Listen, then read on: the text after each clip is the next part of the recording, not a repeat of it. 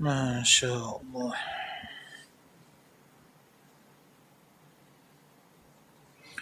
الحمد لله رب العالمين صلى الله وسلم على سيدنا محمد وعلى آله وصحبه الطيبين الطاهرين. الله أسأل أن يوفقني ويوفقكم لما يحبه ويرضاه. إن شاء الله تعالى نكمل من حيث كنا وصلنا في الكلام عن النسخ. بسم الله الرحمن الرحيم. الحمد لله رب العالمين وصلى الله وسلم على سيدنا محمد وعلى آله وأصحابه الطيبين الطاهرين. قال المؤلف رحمه الله ويجوز نسخ الكتاب بالكتاب. كما تقدم في آيتي العدة وآيتي المصابرة. يعني يجوز أن تنسخ الآية بآية. يجوز نسخ الكتاب بالكتاب. يجوز نسخ الآية من القرآن بآية من القرآن. مثل الذي ذكر قبل من أمر القتال ومن أم ومن أمر العدة. أن العدة كانت سنة ثم صارت أربعة أشهر أربعة أشهر وعشرة وأنه كان يجب الثبوت آه، ولو كان الأعداء عشرة أضعاف المسلمين ثم نسخ ذلك إلى الضعف. هذا موجود في القرآن نسخت الآية بالآية. نعم. ونسخ السنة بالكتاب. أيضا يجوز نسخ السنة الحديث يجوز نسخ السنة بالكتاب بآية من كتاب الله تعالى. مثاله ما تقدم ذكره أنه كان اولا استقبال استقبال بيت المقدس في الصلاة. كان اولا يستقبل بيت المقدس في الصلاة. هذا ثابت بالسنة. ثم نسخ ذلك بالكتاب فيما جاء في كتاب الله تعالى فول وجهك شطر المسجد الحرام وحيث ما كنتم فولوا وجوهكم شطره. يعني نسخت السنة بالكتاب. كما تقدم في نسخ استقبال بيت المقدس الثابت بالسنة الفعلية في حديث الصحيحين بقوله تعالى فول وجهك شطر المسجد الحرام. هذا ذكرناه. وبالسنة. يعني وأيضا يجوز نسخ السنة بالسنة. يعني يجوز أن ينسخ حديث بحديث. نحو حديث مسلم كنت نهيتكم عن زيارة القبور فزوروها. مثل الحديث الذي في صحيح مسلم كنت نهيتكم عن زيارة القبور ألا فزوروها؟ كان قبل نهي في الحديث عن زيارة القبور ثم أذن النبي عليه الصلاة والسلام بزيارتها فنسخت السنة بالسنة. فاذا إلى الآن ذكر أن ذكر أن الكتاب ينسخ بالكتاب السنة تنسخ بالكتاب والسنة تنسخ بالسنة. بقي الكلام عن نسخ الكتاب بالسنة. هل يجوز أو لا؟ يكون أو لا؟ وسكت عن نسخ الكتاب بالسنة وقد قيل بجوازه ومثل له بقوله تعالى كتب عليكم إذا حضر أحدكم الموت إن ترك خيرا الوصية للوالدين والأقربين. مع قوله مع حديث الترمذي وغيره لا وصية لوارث. واعترض بأنه خبر واحد وسيأتي أنه لا ينسخ المتواتر بالآحاد. وفي نسخة ولا يجوز نسخ الكتاب بالسنة أي بخلاف تخصيصه بها كما تقدم لأن التخصيص أهون من النسخ. نسخ الكتاب بالسنة اختلف فيه. بعض العلماء منع من ذلك. قالوا لأن الكتاب متواتر والسنة قد تكون آحادا والآحاد لا ينسخ المتواتر. أغلب الأحاديث. قالوا لأن الثابت بالتواتر ثبوته قطعي. وأما حديث الآحاد فثبوته ظني. يغلب على الظن ثبوته. فكيف ينسخ القطعي بشيء ظني؟ لا يكون. ويظهر أن هذا ما ذهب إليه الجويني في الورقات. بحسب الظاهر هذا ما ذهب إليه الماتن الجويني في هذه الرسالة. لكن الراجح خلاف ذلك. بل قال بعض العلماء إن هذا القول خطأ لا يؤخذ به وأن الصحيح أنه يجوز نسخ الكتاب بالسنة. قالوا لأن الكتاب آيات لأن آيات الكتاب ثابتة بالتواتر هذا صحيح. وأن ثبوتها قطعي هذا صحيح. لكن دلالتها على المعنى المعنى المأخوذ منها في كثير من الآيات ليس قطعيا. الأحكام التي مأخوذة منها قالوا ليست قطعية في الغالب ليست قطعية. فيجوز أن يدخل النسخ على الحكم. يعني يجوز أن ينسخ الحكم الذي في الآية لأن لفظها وإن كان قطعيا لكن معناها ليس قطعيا. فيجوز أن يدخل النسخ على الحكم الذي استنبط منها.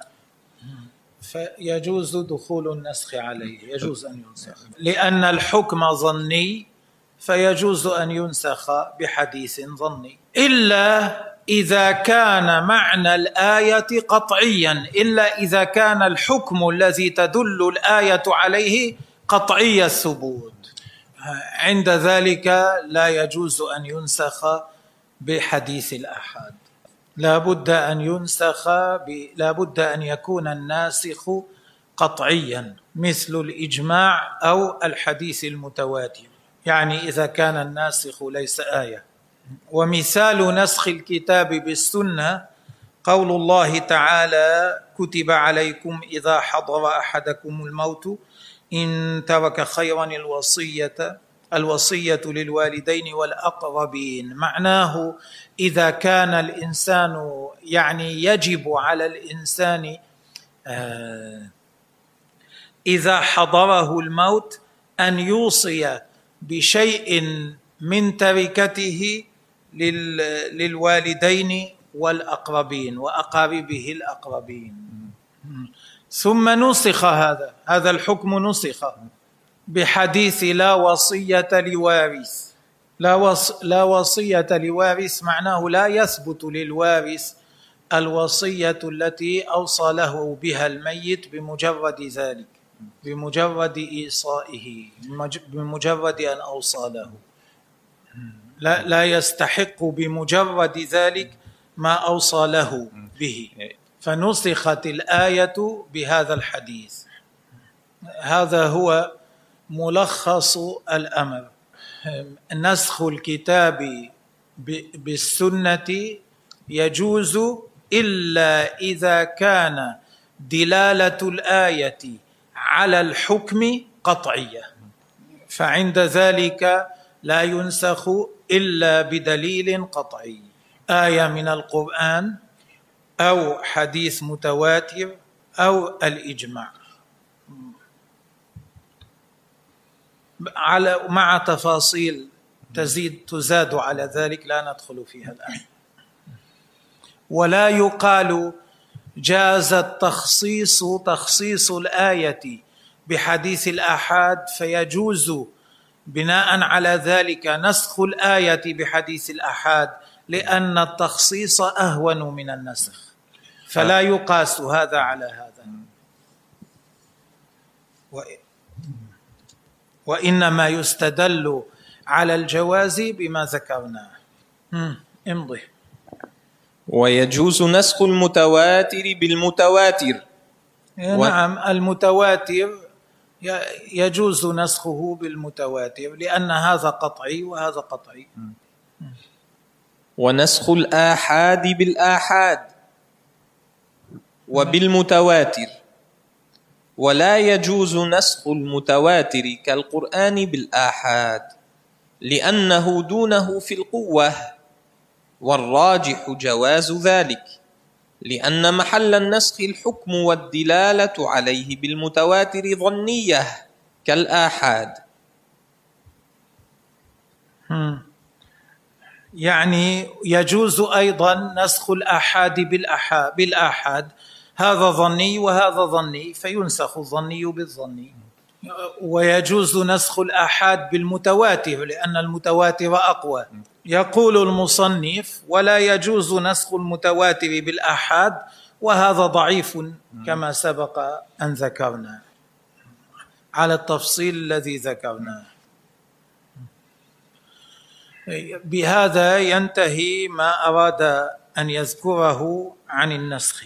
الآن انتقل المصنف رحمه الله للكلام عن التعارض. إذا كان في الظاهر نصان يتعارضان فيما يبدو فيما يظهر لبعض الناس أن بين النصين بين الدليلين تعارض.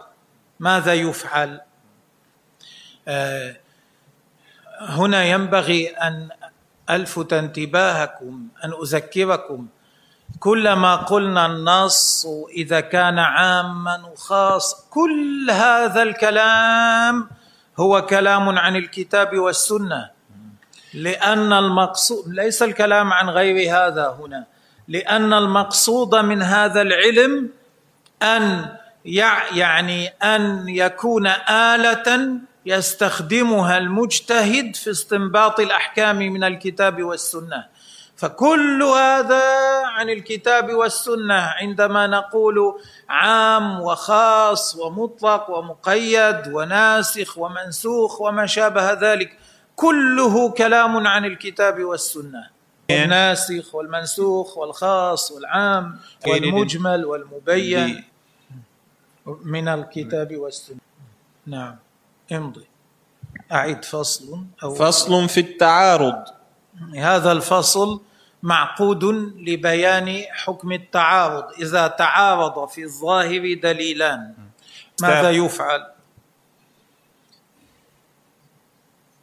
إذا تعارض نطقان فلا يخلو إما أن يكونا إذا تعارض نطقان يعني إذا تعارض دليلان ثابتان. من الكتاب أو من الكتاب والسنة أو من السنة. يعني إما أن يكون الدليلان من الكتاب أو أحدهما من الكتاب والآخر من السنة أو أن يكونا من السنة. وكان الدليلان ظنيي الدلالة. ظنيي الدلالة على الحكم. يعني المأخوذ الحكم المأخوذ من من هذين الدليلين ليس قطعيا إنما غالب الظن أن هذا هو الحكم.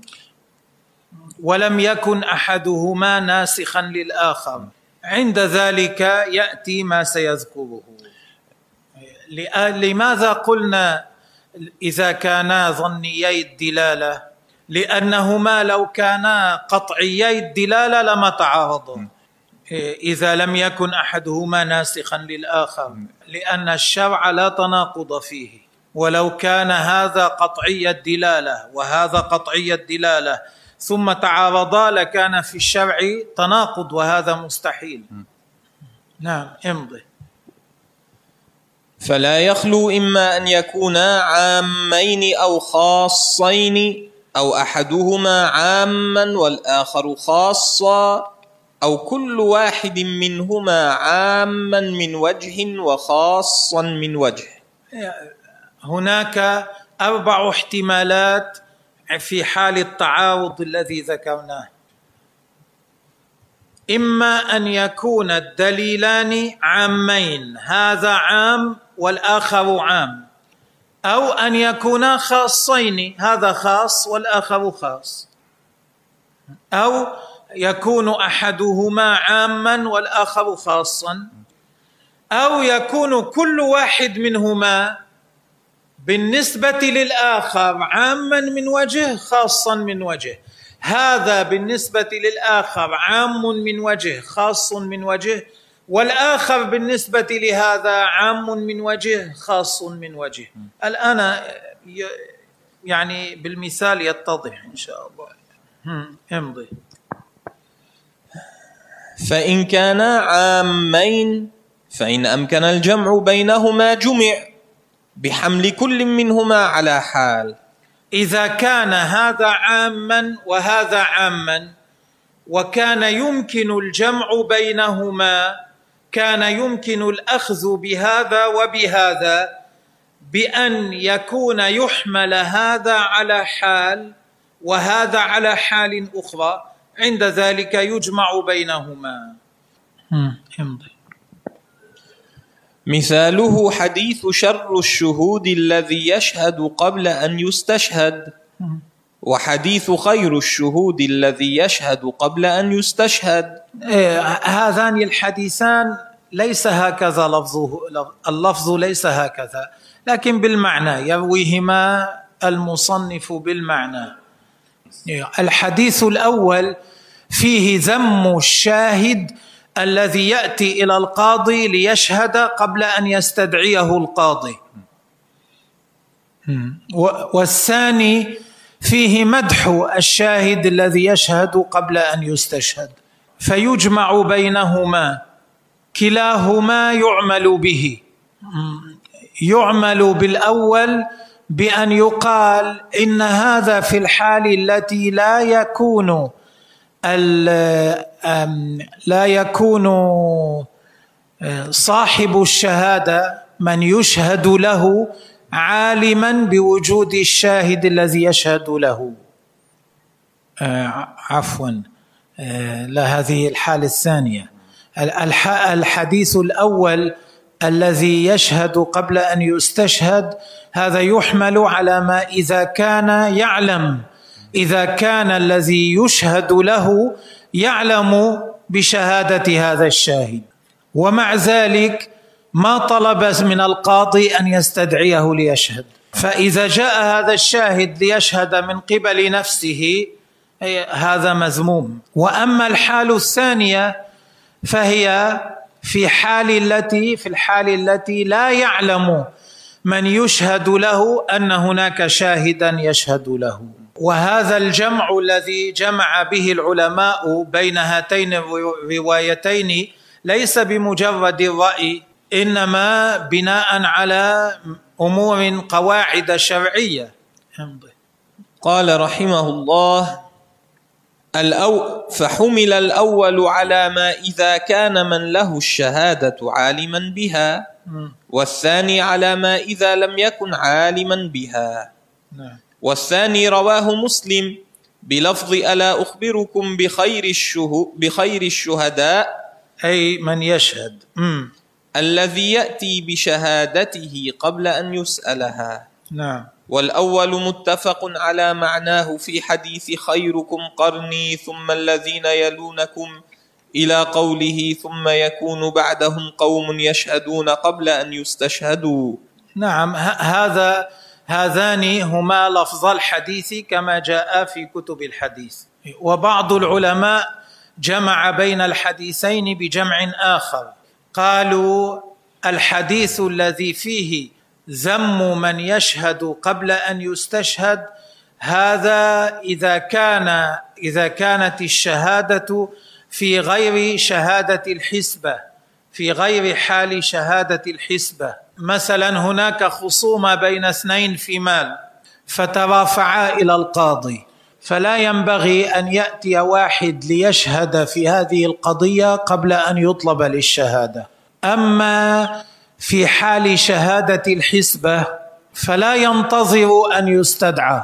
عرف أن انسانا طلق زوجته بالثلاث ومع ذلك هما ما زالا يعيشان معا عيشة الأزواج. هذا يذهب إلى القاضي فيشهد عنده بذلك ولو لم يستدعه القاضي. وذلك ليمنع وقوع المنكر. الحاصل أنه إذا كان هناك وجه للجمع بين الحديثين العامين يجمع بينهما. أن الحديثين العامين يجمع بينهما. إذا تعارض دليلان من حيث الظاهر وكانا عامين يجمع بينهما.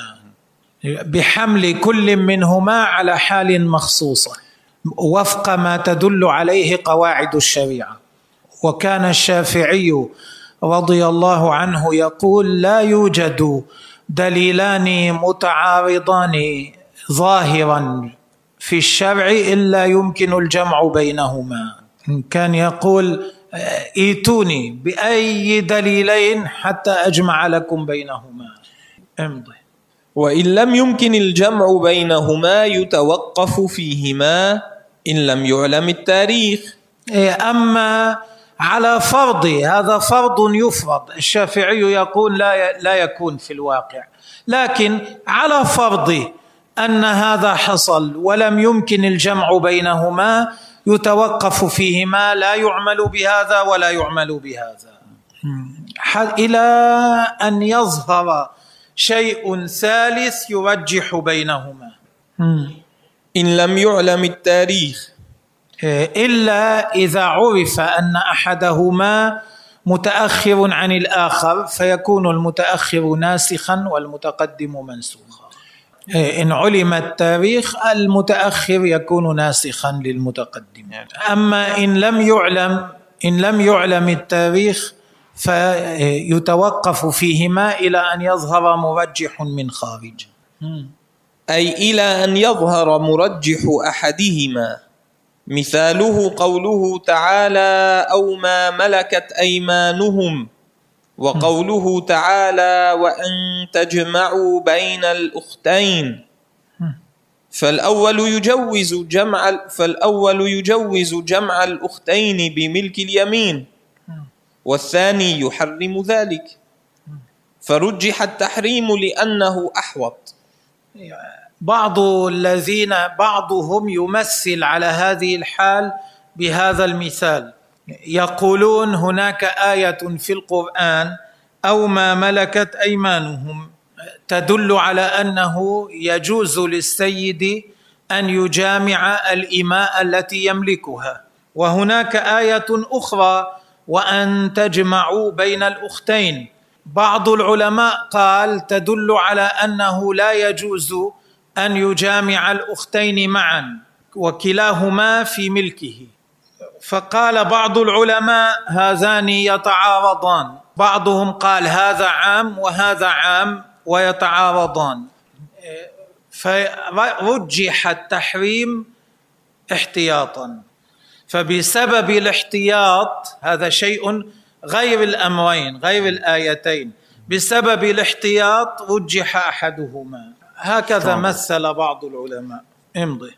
فإن علم التاريخ فينسخ المتقدم بالمتأخر كما في آيتي عدة الوفاة وآيتي المصابرة وقد تقدمت الأربع. يعني أما إذا علم أن هذا المتقدم وهذا المتأخر وكانا عامين فإن المتأخر ينسخ المتقدم كما قدمنا كما ذكرنا قبله. وكذلك إن كانا خاصين. أي فإن أمكن الجمع بينهما يجمع كما في حديث يعني أنه كذلك إذا كان الحديثان الحال الأولى أن يكون الحديثان عامين أنهينا الكلام عليها. الآن الكلام إذا كان الحديثان خاصين. أيضا في هذه الحال يحمل كل منهما على حال مختلف عن الآخر. نعم.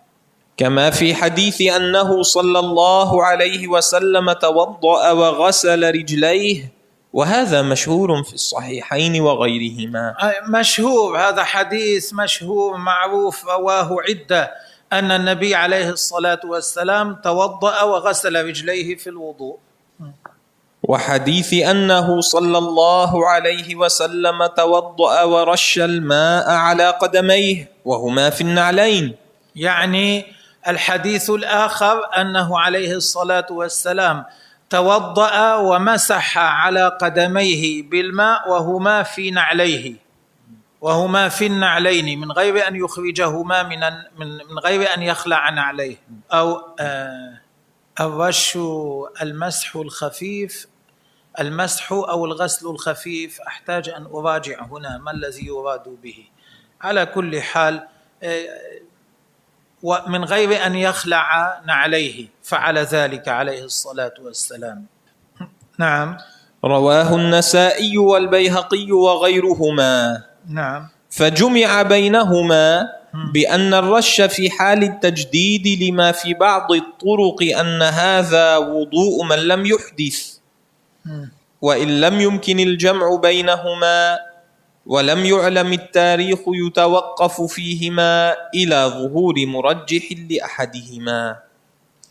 على كل بعض بعض العلماء بعض العلماء فسر هذا الحديث بأن معناه أن النبي عليه الصلاة والسلام عمم قدميه بالماء من غير أن يجري الماء عليهما.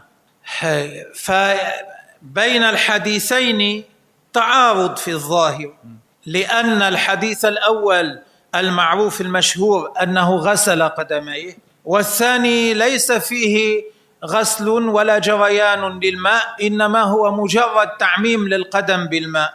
بعض العلماء قال يجمع بينهما بأن هذا الثاني أي حين عمم القدم بالماء من غير جريان كان في حال تجديد الوضوء لم يكن انتقض وضوءه. إنما هذا في حال تجديد الوضوء. قالوا يدل عليه رواية من روايات الحديث فيها هذا وضوء من لم يحدث. فهذه الرواية الأخرى تدل على طريق الجمع بين الحديثين. وهذا عند الشافعية لا يمشي. هذا عند هذا الجمع عند الشافعية لا يمشي. لأنه في الوضوء المجدد عندهم لا بد من جريان الماء. يقولون وإنما معنى الرش الذي جاء في الحديث هو الغسل الخفيف. قالوا يدل عليه ما في بعض الروايات أن أن النبي عليه أنه أخذ عليه الصلاة والسلام ملء كفيه ماء ثم رش على قدميه وهما في النعل. فهذا غسل خفيف. وليس تعميما من غير جريان. وأوضح من هذا رواية البخاري أنه أخذ بيده الماء فرش على رجله فغسلها. مستعملا لفظ رش. ابن عباس أخذ فرش على رجله حتى غسلها. ثم أخذ فرش على قدمه اليسرى فغسلها ثم قال ابن عباس هكذا رأيت رسول الله صلى الله عليه وسلم يفعل. فإذا الراوي الذي يحكي كيف توضأ ابن عباس قال رش وماذا عنا برش غسل غسلا خفيفا فعلى هذا يحمل الرش عند الشافعية في هذه الرواية وفي الحقيقة لا تعارض بينهما هذا غسل وهذا غسل. ولكن هذا غسل خفيف. فعند الشافعية لا يصلح هذا المثال للتعارض مثالا لا يصلح هذا مثالا للتعارض بين الحديثين الخاصين. لا لا باليمنى. uh, أخذ الماء باليمنى فسكبها طيب أولا غسل رجله اليمنى ثم غسل رجله اليسرى. ما شاء امضي. وإن لم يمكن الجمع بينهما ولم يعلم التاريخ يتوقف فيهما إلى إلى ظهور مرجح لأحدهما. إيه. أما إذا لم يمكن الجمع بينهما ولا عرف التاريخ حتى يكون أحدهما ناسخا للآخر يتوقف إلى أن يظهر دليل من خارج يرجح أحدهما على الآخر. مثاله ما جاء أنه صلى الله عليه وسلم سئل عما يحل للرجل من امرأته وهي حائض فقال ما فوق الإزار؟ رواه أبو داود. إيه، سئل النبي عليه الصلاة والسلام ماذا يحل للرجل من امرأته وهي حائض؟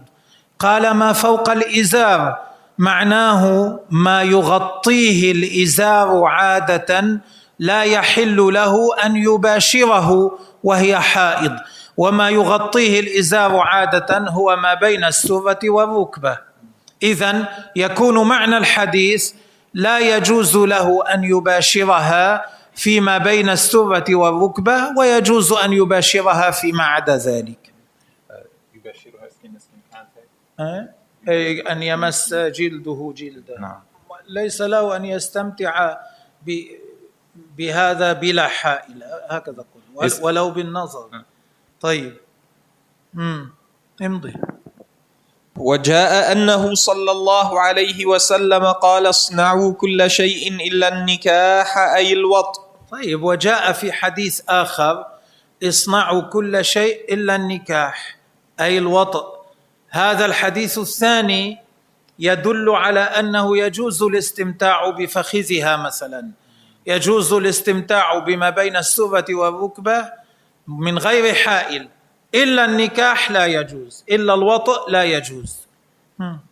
ومن جملته الوطء فيما فوق الإزار. فتعارضا فيه. أراد دون فقال فوق. هذا سهو من الشارح. نعم امضي. ومن جملته الوطء فيما فوق الإزار فتعارضا فيه. صار هناك تعارض في الظاهر بين الحديثين فيما بين في الاستمتاع بما بين السرة والركبة من الزوجة الحائض إذا كان بغير الجماع. بناء على حديث أبي داود لا يجوز وبناء على حديث الآخر حديث مسلم يجوز. فتعارضا فيه. فرجح بعضهم التحريم احتياطا. بعضهم قال بعضهم رجح التحريم من باب الاحتياط. قال يحرم الاستمتاع بما بين السرة والركبة احتياطا. وبعضهم الحل لأنه الأصل في المنكوحة. وبعض العلماء قال يجوز رجح الحل قال يجوز إلا الجماع لأن الأصل في الزوجة أنها تحل له فلا يثبت التحريم إلا بدليل وهنا هذا الدليل يوجد ما يعارضه. لذلك قال يجوز. وذهب بعضهم إلى غير ذلك. بعض العلماء قال غير ذلك. قال هذان الحديثان ليس بينهما تعارض. إنما كل منهما عام من وجه خاص من وجه. وهذا سيأتي بيانه في القسم الذي يلي. نكتفي بهذا والله أعلم. نهلل. لا. لا إله إلا الله. اللهم صل على سيدنا محمد وعلى آله وصحبه وسلم. بارك الله بكم.